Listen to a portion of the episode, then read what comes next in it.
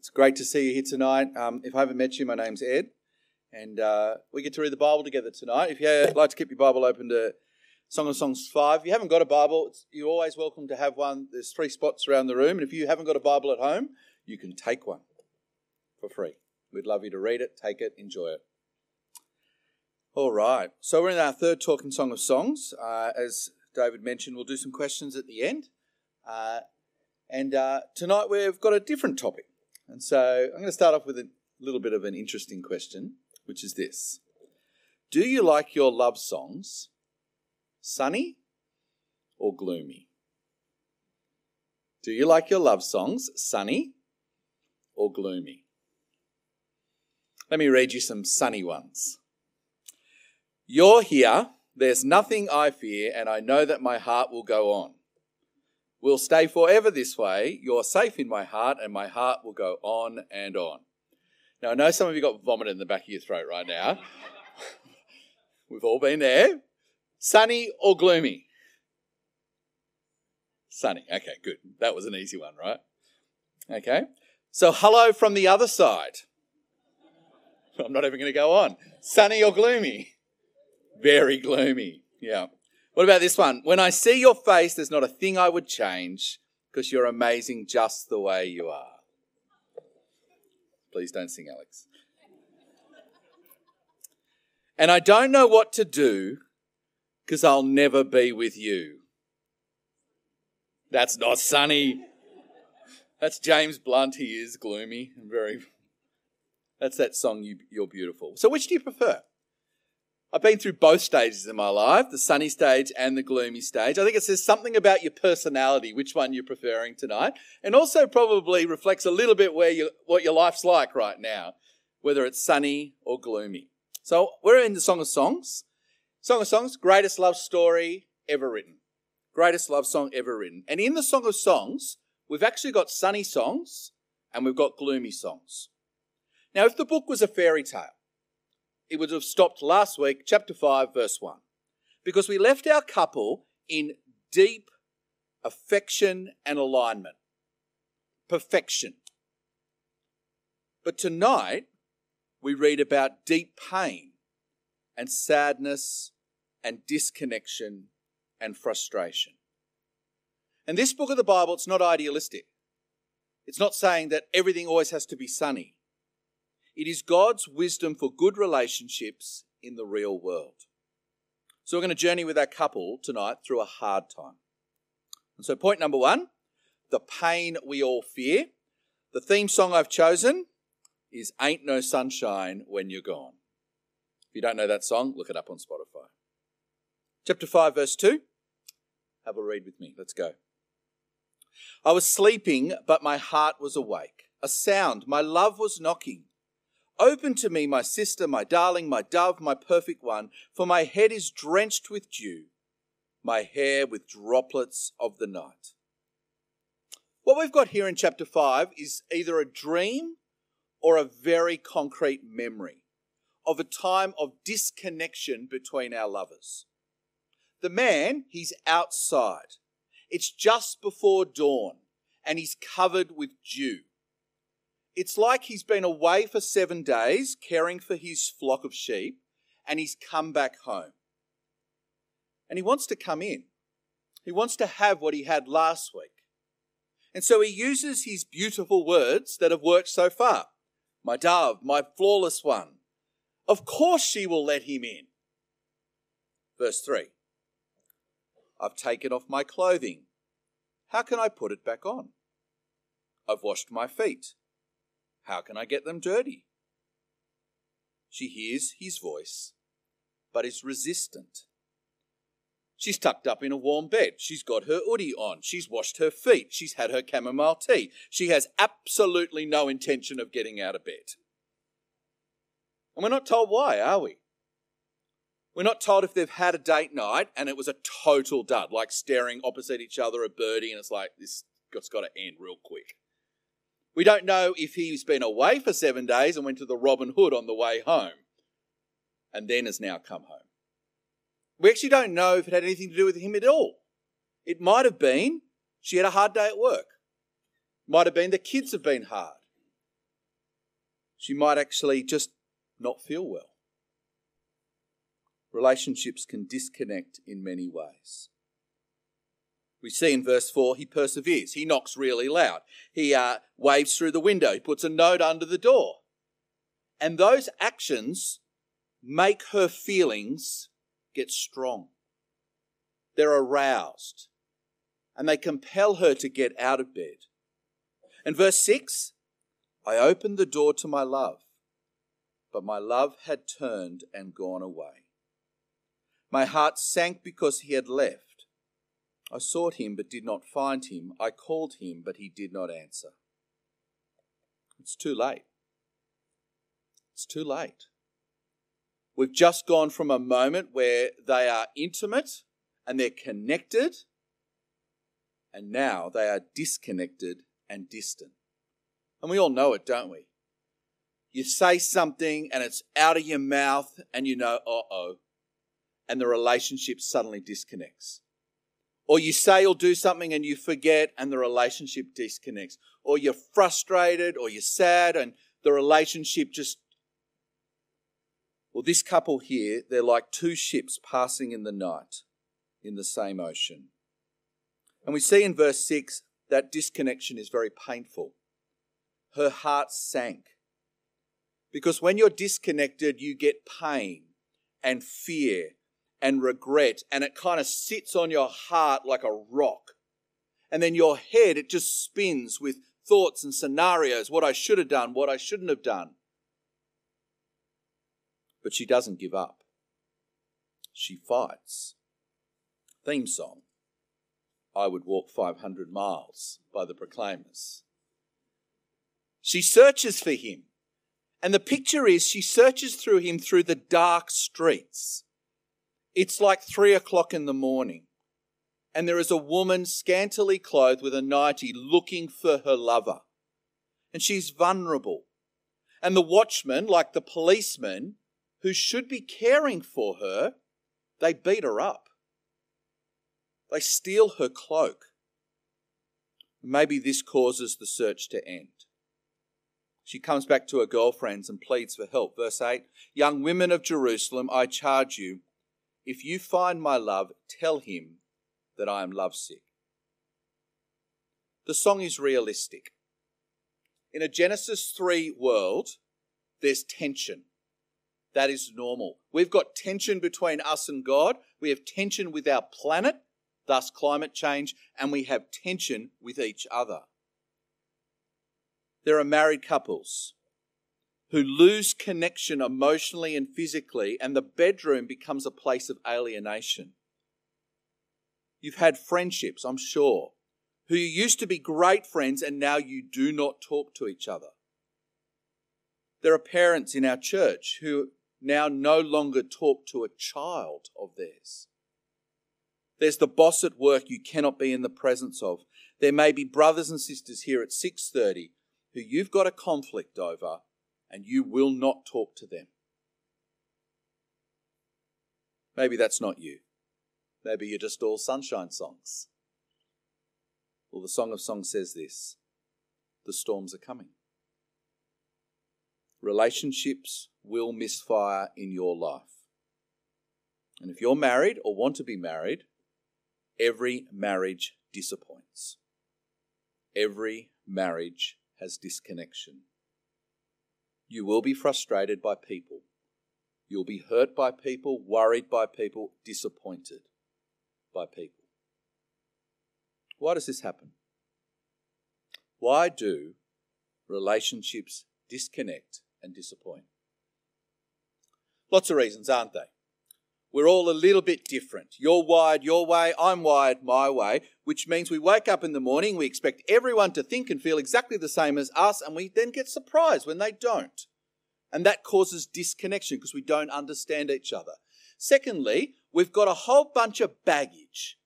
Some of us have got lots and lots of baggage. And we bring that baggage into relationships. You might have baggage from just a really hard home life. You might have baggage from just a relationship that went totally pear shaped and it hurts still. And you bring that into your friendships and your relationships now. And it impacts it.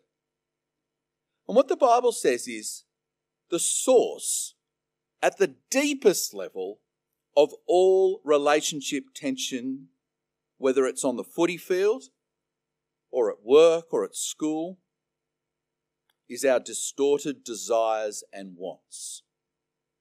Have a look at this verse from James. James says this What is the source of wars and fights among you? Don't they come from your passions that wage war within you? You desire and do not have, you murder and covet and cannot obtain, you fight and wage war. What's James saying there? He's saying here that when we reject God and we reject His word, we sin. And that sin impacts our relationships. And so with God, we experience distance from God. We can't see Him. We're out of the garden because of our sin. But that sin impacts you at the core of your being so that you think and feel and act infected by sin. And what that means is you and me, we do relationships with selfish desires, with arrogant desires, and with jealous desires. We need to be really honest with ourselves. We all are capable of causing relationship troubles. And so, point to the love we all crave. The woman's girlfriends, they've got a solution for her. See it there in verse 9? What makes the one you love better than the other? Most beautiful of women. What makes him better than another? That you would give us this charge. It's like we're back at school. The boy has annoyed the girl. The girl's going to this clump that you must not enter. She cries, and they all say, He's not worth it. There are plenty of other fellas out there. There are more fish in the sea. What is special about that one? And this woman in the Song of Songs says, I won't have a bar of that. And then she tells us how wonderful he is. Theme song? You're Simply the Best by Tina Turner.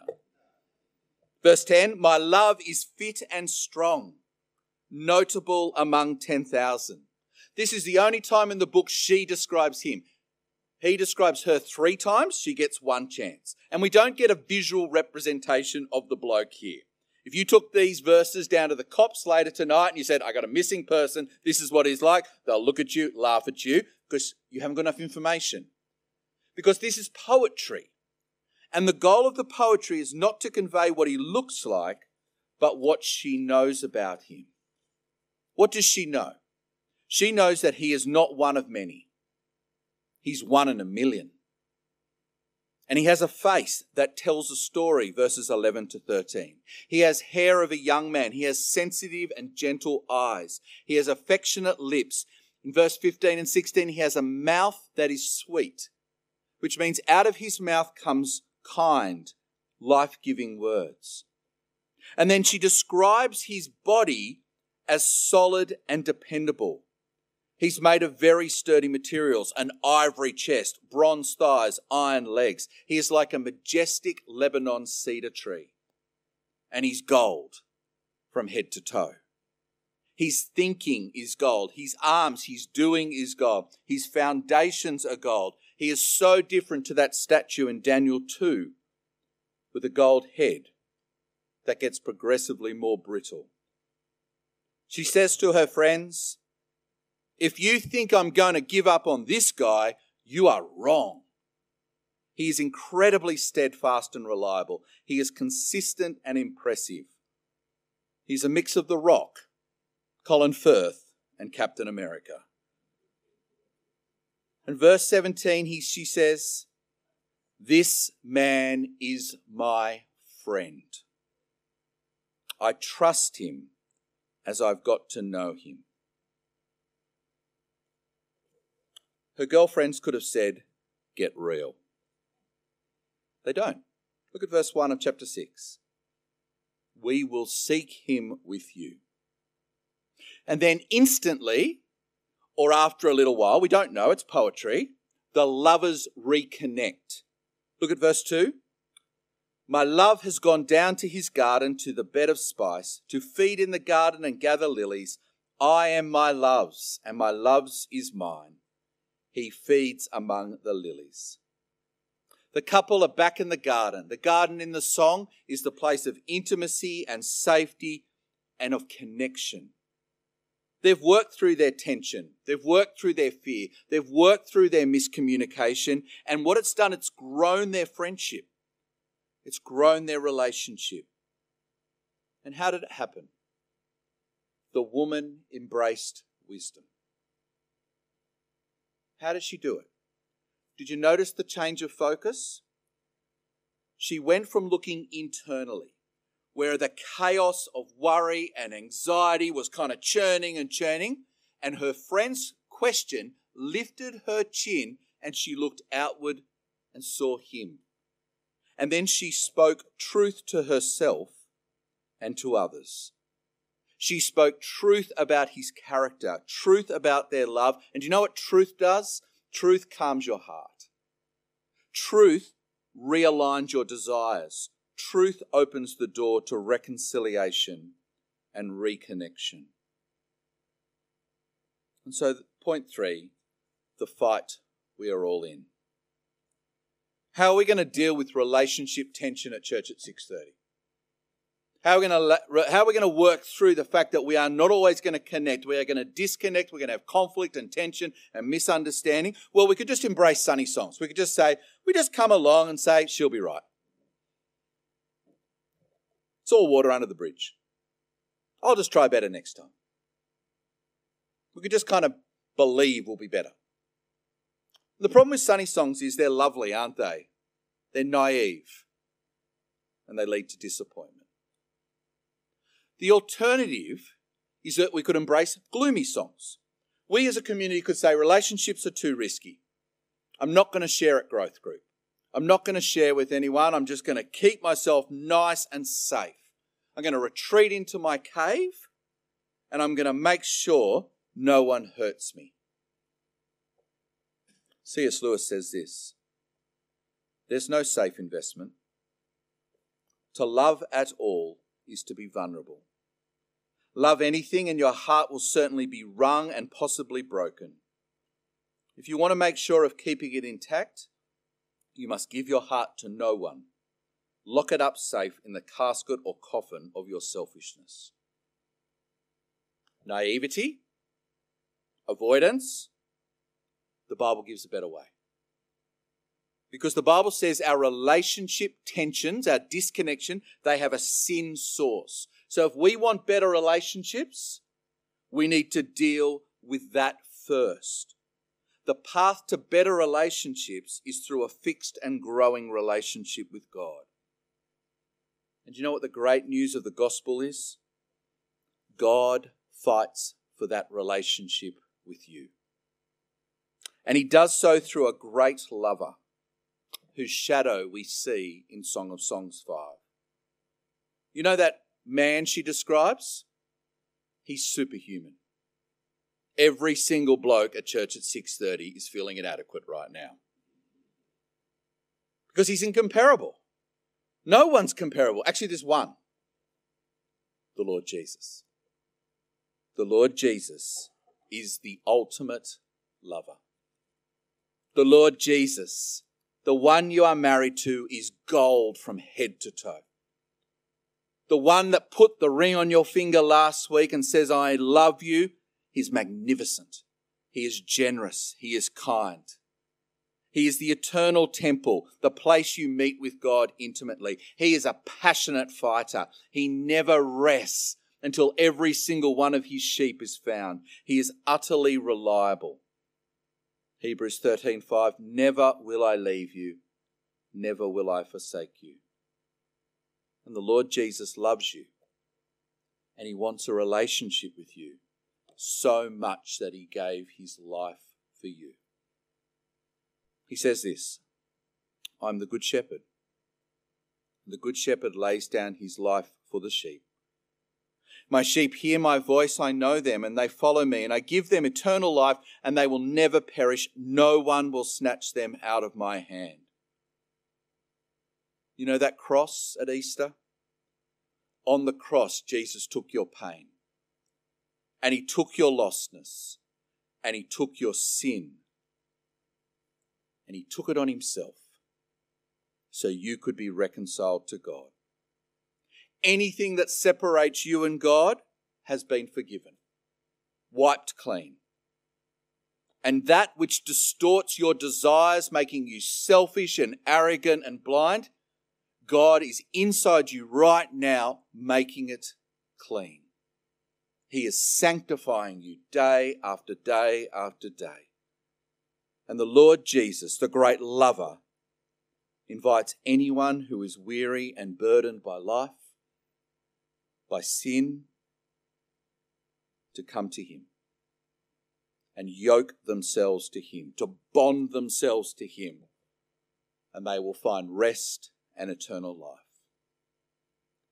Please don't think that relationship will be perfect because there will remain a temporary physical distance between us and God till heaven. And until heaven, we will be part of a spiritual battle that is won, but it's still happening. And so you may not and cannot just put your feet back and say, she'll be right. No, no. You need to fight for your relationship with God through prayer and truth. I hear often youth or teenagers say this I feel distant from Jesus. I don't feel what I felt at kick. Maybe he's lost interest in me. What do we do? We speak truth into our lives.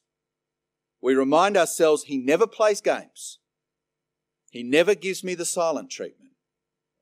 He is the same yesterday, today, and forever. We all stuff it, don't we? Some of you might have heard the, the talk on God's design for sex last Sunday and have stuffed it this week. And you're probably sitting here saying, I cannot be a Christian. I've stuffed it. I've stuffed my relationship with God. You know what he says? Speak truth into your life. Jesus Christ forgives us and cleanses us from all unrighteousness.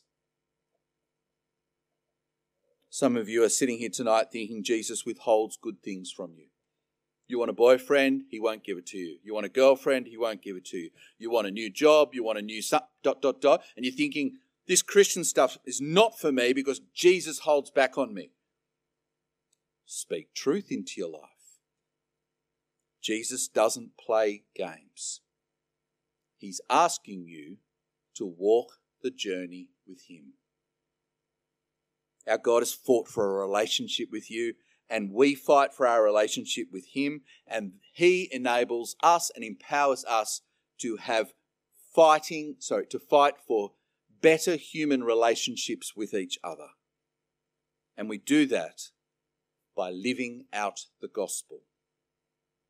And here are three things for tonight. Number one, if you want to live out the gospel with your boyfriend or girlfriend or your parents or your school friends, here's the step one. Number one, deal with yourself first. I want you to know this is the most thing, most important thing I'd like you to hear tonight because it'll change your life. Most of your relationship tension and problems and fights in your future will come when you start listing all the problems the other person does. We are very good at being convicted of other people's sin. We say things, Do you know what they did? Do you know what they said? I can't believe what they did. I can't believe what they said. Look at what they did. Do you know what the gospel does? It turns the focus back on you. Look at 1 Timothy. This saying is trustworthy and deserving of full acceptance. Christ Jesus came into the world to save sinners, and I am the worst of them. Paul is not saying he is objectively the worst sinner in the world. He's not saying he's more sinful than Hitler or add your worst person. What he's saying is this that if you are a Christian, you have the Holy Spirit. And what the Holy Spirit does from the moment you become a Christian is He shows you your blind spots. And as He shows you your blind spots, you see your own sin. You see it in your thoughts, and you see it in your desires, and you see it in your actions, and you see it really clearly. And once that happens, for Paul, he could not imagine anyone more messed up than him. And for those of you who are Christian, as Jesus does that, you can never imagine anyone as messed up as you. Because you are seeing what God sees. Not what you present on Instagram, what the Lord sees. And then you cannot imagine how much God did to forgive you. That's the posture of Christian relationships. The sin I am most concerned with is my own. The sin I will go to war with is not that person's sin, but my sin. And so I relate to the other person as an honest, forgiven sinner. Secondly, we stop and thank God for them. I love how she learnt wisdom. God helped her turn her focus from her inward turmoil to see the other person. And as she does that, she gives thanks for him. Do you know that in any relationship, if you're able to stop, turn to God, and thank God for them, you can change the trajectory of the relationship from disconnection to connection. Now, I understand that that may be impossible for some of you and actually may be inappropriate for some of you. But can we just deal with the 99%? Because 99% of the time, choosing to specifically thank God for them, in particular that they are made in God's image, handmade by God. If you can thank God for them, it'll change your attitude towards them. They will no longer be an enemy. They are a creature made by God, and that may provide the potential for connection and listening and reconciliation.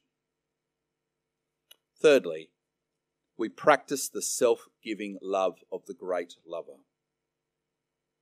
I want you to know that Jesus never calls you to do anything that he hasn't done for you. And he loves you even though you are unlovely.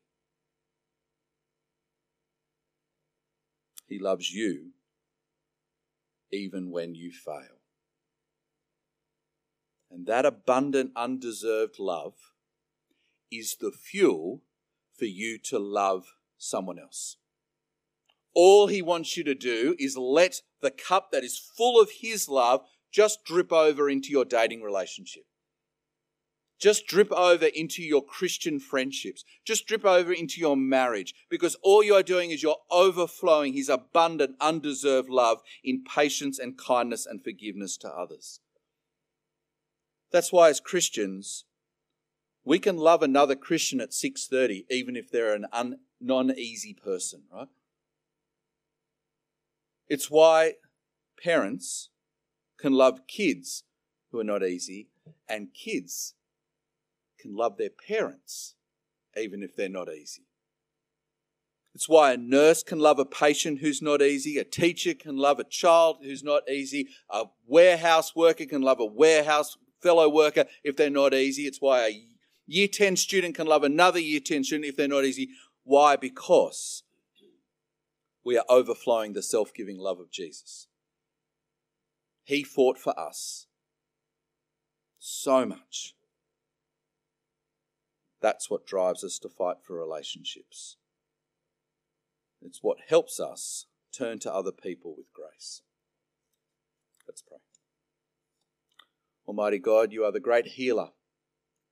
You healed our relationship with you by sending your mighty Son the ultimate lover, the great Jesus, to die on a cross.